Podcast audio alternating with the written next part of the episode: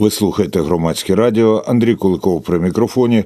Розмовляємо із професором політології Олексієм Гранем, який брав активну участь у роботі української частини Всесвітнього економічного форуму у Давосі. Немає української частини Всесвітнього форуму в Давосі без дошкульних запитань професора Гараня. І цього року ви так само їх ставили, але можливо залишились деякі не поставлені, а деякі без відповіді. Що скажете на це? Ух, ух, як ви закрутили. Добрий день. Е, ну, ви знаєте, я думаю, головне питання це те, яке ставимо ми всі українці до наших е, союзників, тому що ми чуємо багато слів на підтримку України, на продовження підтримки е, і правильних слів. Питання, як буде реалізована практична частина. Так, це перше, що мені спало на думку, коли ви е, запитали мене, поставили мені своє дошкульне запитання. А друге питання це те, що буде в Сполучених Штатах, що буде в Сполучених Штатах і як це вплине на, на Україну. І тут, от давайте, може, я на цьому зупинюся, тому що це друге питання, воно дуже пов'язане з першим, з цією допомогою, яка буде надходити Україні. Одразу скажу, що ми знову ж таки ми почули багато всього правильного, і при цьому розмова йшла не тільки про про зброю, йшлося про заморо... не тільки замороження, а і використання заморожених е, російських активів на користь України і її відновлення. Однак дійсно дуже багато залежить від того, що від того, що відбудеться в Сполучених Штатах. І е, Тут я б звернув увагу на те, що говорили двоє учасників американських, їх, очевидно, було набагато більше. І я кажу зараз про те, що відбувалося в е, Ukraine House, тому що ми знаємо, що в Давосі є якби офіційна частина, де от виступав зокрема і наш президент, якого зустрічали оплесками. А наприкінці його промови вставали з оплесками. Були переговори президента з е, держсекретарем США Блінкенем і з е, помічником президента США з національної безпеки Саліваном. А а була був була частина, яка відбувалася в Ukraine House. Це не є офіційна частина форуму в Давосі, але це те, що кажуть на полях Давоса, і там дуже багато виступало експертів тому числі і міністрів, і експертів, і е, офіційних діячів, але розмова якби була більше, я б сказав, неформальна. Е, пане Олексію, пане Олексію, я на хвилиночку втручуся. Кажуть, та на полях, а можна сказати, і за лаштунками. Ми знаємо, що саме за лаштунками часто вирішується, в тому числі і з участю таких людей, як ви, та інші українські представники. Ну, давайте так, моя роль і моя роль вона була в даному випадку більш скромною. Так, тобто, ми експерти, ми слухали, ми ставили питання, ми аналізували. Ми потім підходили до учасників і намагалися розвинути наші думки. От, отже, повертаюся до того, що нам сказали Джон Гербст, який був колишнім представником колишнім послом США в Україні за республіканця Джорджа Буша молодшого, і Курт Волкер, який був спецпредставником по Україні якраз в адміністрації президента Дональда Трампа. І от вони аналізували з одного боку як перспективи обрання Трампа. А з іншого боку, а що нам робити? Що робити Україні якщо буде обраний, е, обраний Трамп. Я одразу до висновку повернувся, який вони робили, що нам своє робити. Тобто нам треба готуватися і до того, що президентом може стати Трамп, і думати, як доносити наші аргументи, і думати про те, як працювати з цією адміністрацією. Знову ж таки, ці люди працювали при республіканських президентах, а Курт Волкер і за Дональда Трампа. І ми маємо пам'ятати, що саме за Дональда Трампа почалася поставка, почалися поставки Джевелінів до України. Це те, чого не робила президент е, адміністрація Обами Байдена. І я думаю, що вони нам сказали дуже багато цікавих речей. Що, ну, по-перше, що ми не знаємо результатів виборів, да, що відбудеться, це невідомо насправді. Але ми маємо розвивати наші стосунки з обома партіями Конгресу, і, зокрема, нам говорили про те, що нам треба приділяти увагу роботу з республіканцями, роботі з ключовими республіканцями в американському конгресі. А тут якраз багато що можуть зробити не тільки офіційні українські діячі, а саме експерти, різні е, різні неформальні делегації. Треба, Треба їздити туди, треба спілкуватися. Причому. На чому вони голосили американські експерти? Треба їздити безпосередньо. Ви зараз мені допоможете перекласти це англійське слово constituencies. Виборчі тобто, округи. округи, округи від яких обрані ключові е, республіканські е, діячі, щоб безпосередньо там спілкуватися з як з республіканцями, конгресменами і сенаторами, так і з їхніми виборцями, і доводити українську позицію і пояснювати, чому підтримка України вона вигідна самій Америці. До речі, ну я наведу дуже такий прагматичний аргумент, який полягає в тому, що коли а, американці говорять про допомогу Україні, ми маємо розуміти, що багато з цих грошей вони лишаються де? Вони лишаються в Сполучених Штатах в американській військовій промисловості, яка виготовляє цю допомогу для України. Тобто це йде на користь на користь самій же Америці ці гроші працюють на американську економіку, тобто допомагаючи Україні, іде допомога і е, самим Сполученим Штатам. Самим, і самим справді, і, і Герб Стив Волкер дуже переконливо про це говорили. А для мене, от новиною, чесно кажучи, стало те, наскільки вони звернули увагу на релігійні питання, на питання свободи совісті, і що це має значення для електорату Трампа. Бо так вони казали, що результат виборів ще невідомий, але відчувалося, що вони, як республіканці, цілом припускають, що цілком припускають, що Трамп таки переможе.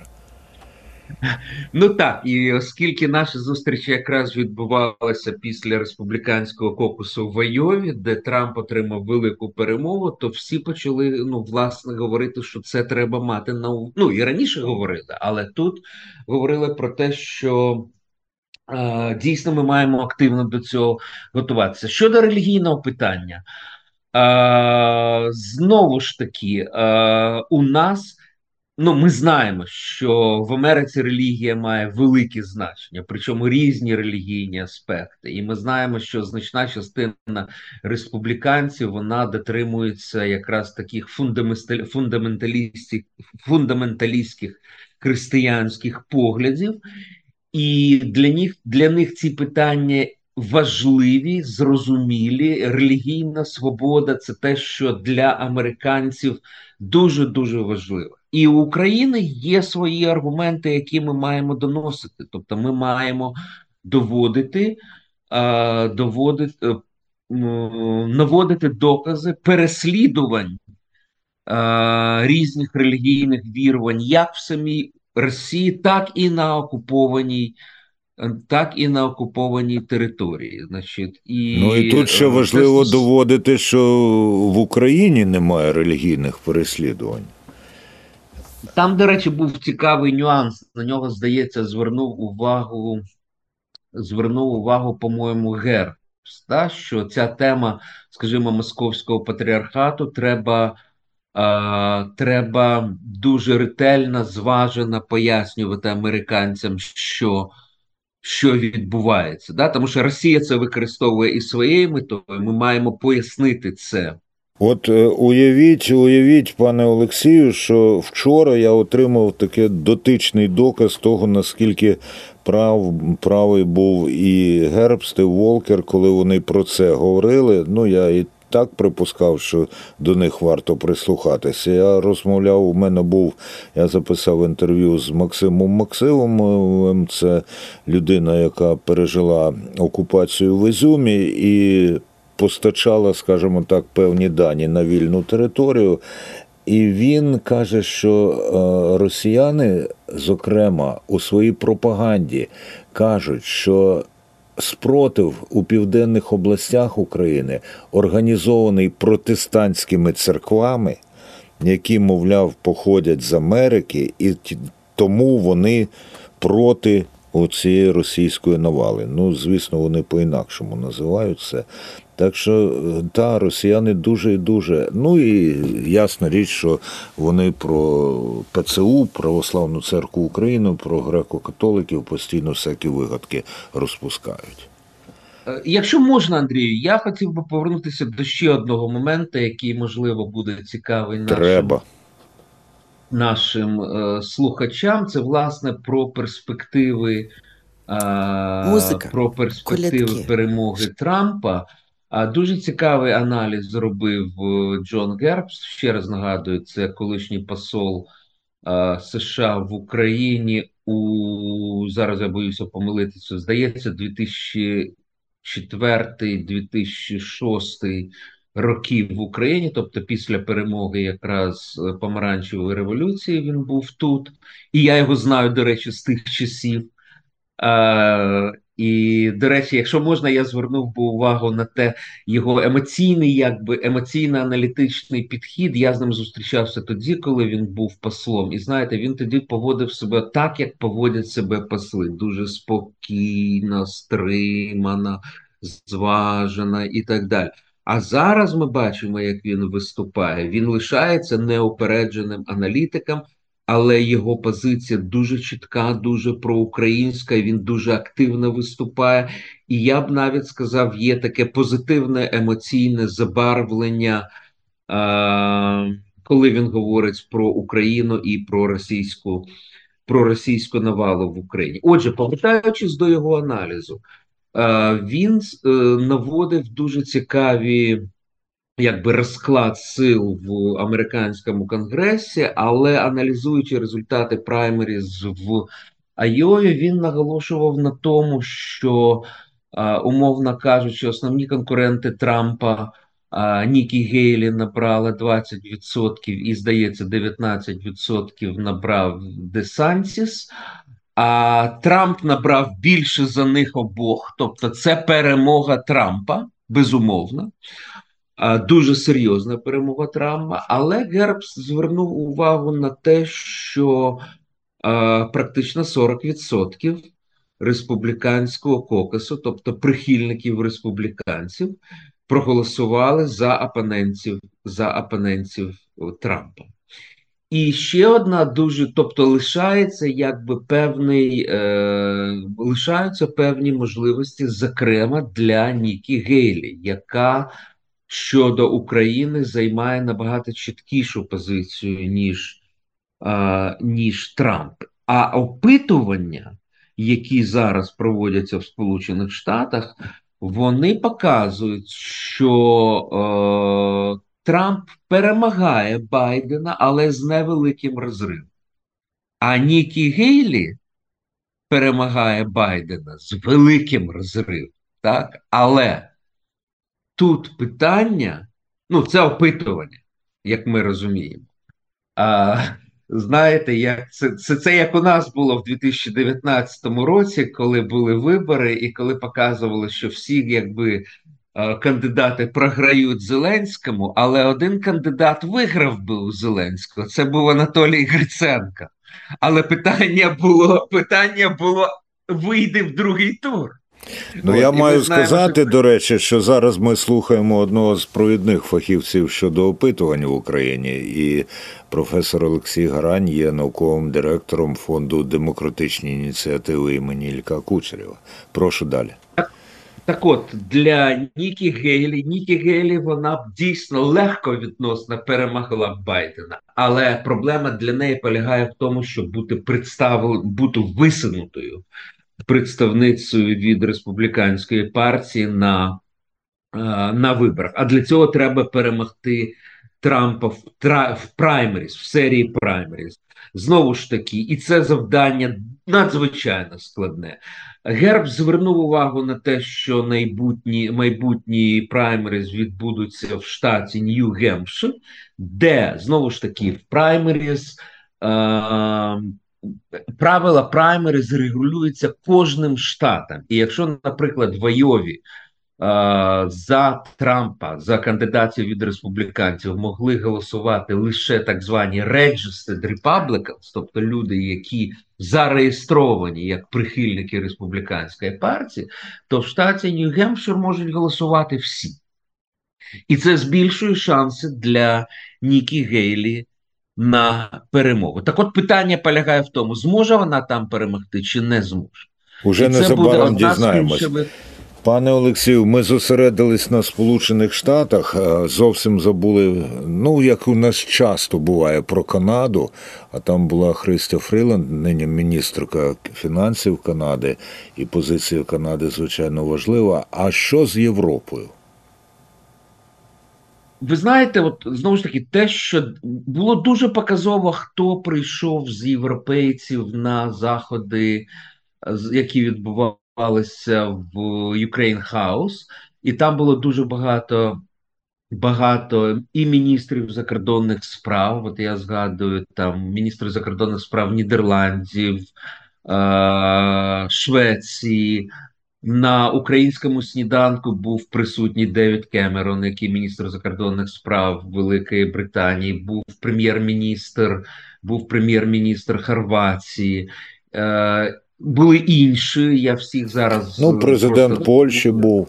О, президент, президент Польщі, спасибі, нагадали. І президент Польщі Дуда, а в залі був і виступав також нинішній міністр закордонних справ Польщі Радек Сикорський. І не забуваємо, що вони належать до, е, до ворогуючих таборів. Так що добре, що були представники обох, обох таборів. Е, ви знаєте, я б сказав так, що від європейців останнім часом ми більше чуємо позитивних, е, позитивних, позитивних сигналів і є впевненість і на розблокування економічного е, пакету в 50 мільярдів. е, доларів для України, і європейці говорять про поставки, поставки про збільшення поставок зброї України, про необхідність переведення переведення а, економіки, ну якщо не на військові рейки, то принаймні про збільшення виробництва зброї. Відверто говорилося про те, що європейці не врахували цей російський фактор. Тобто, що Росія збільшувала це виробництво, а європейці е, недостатньо е, збільшували це виробництво, і в результаті якби виникла оця от диспропорція в постачанні зброї в Україну, зокрема снарядів, в той час як Росія збирає ці снаряди в Північній Кореї або дрони з Ірану і так далі. Європейці обіцяли виправитися. Ну, це я так трошки жартівливо, жартівливо кажу, але е, мені здається, дуже важливо були ці посили від європейців, і кілька разів наводилася цифра про те, що сукупний валовий е, сукупний ВВП, тобто валовий продукт, перевищує в 21-25 разів е, заходу наших союзників перевищує валовий внутрішній продукт Росії, там Північної Кореї, Ірану, е, і тобто потенціал набагато вищий. Але треба його трансформувати оце от в конкретне виробництво і зброї, і а, снарядів, елементарно кажемо, так до цього. Тому для мене те, що я чув воно лунало достатньо достатньо позитивно, і е, і е, я б сказав, настроювало на оптимістичний на оптимістичний лад. Ви знаєте, на, на мене оптимістично реалістичний. Оптимістично реалістичний, ви правильно, правильно кажете. І знаєте, дуже з емоційної точки зору. Ми бачили, яка яка була реакція на присутність українських волонтерів, українських військових, які повернулися, в тому числі тих, які повернулися пораненими з е, з фронту, як їх вітали, які були овації. Це, Це було дуже емоційно, це було дуже. Це було вражаюче. І ви знаєте, тут, Андрій, якщо можна, я відкрию секрет нашим слухачам, бо а ви може той не секрет? Перек... Бо ви виступали перекладачем, і коли ви перекладали, і коли ви перекладали промови українських військових на поранених волонтерів на англійську мову, навіть у вас в вашому перекладі, знаєте, звучали оці от емоційні нотки, і я був да, щиро. Е, мені було приємно чути, як до вас підходили е, підходили люди, які є native speakers, які володіють англійською мовою бездоганно, і які казали, що такого перекладу вони не чули, тобто перекладу, який не тільки передавав зміст, зміст так виступів, але який і емоційно був в тій самій тональності, в якій я, говорили я гадаю, Олексію, я дуже дуже вам вдячний за це. Ну я гадаю, що тут е, справді вони е, не чули не тільки такого перекладу, вони історії подібних. Досі не чули переважно, і в цьому і ви знаєте, пояснення. Андрій, якщо можна звернути та, увагу, я приїжджаю вертаюся в Україну. Да, Ми повернулися в суботу. Ми вмикаю українське телебачення, слухаю ну, різні виступи, і настрій одразу починає псуватися. Може, тому що у нас демократія, і у нас є лишається критика, можливість сказати все, що ми можемо. Можемо говорити і справедливо говорити, і це наше досягнення, але от від Давосу в мене, при тому, що, як ви правильно сказали, я реаліст, у мене немає рожевих окулярів. А, Але а, е, от Давос дав мені певний заряд економічний, е, піднесення емоційно.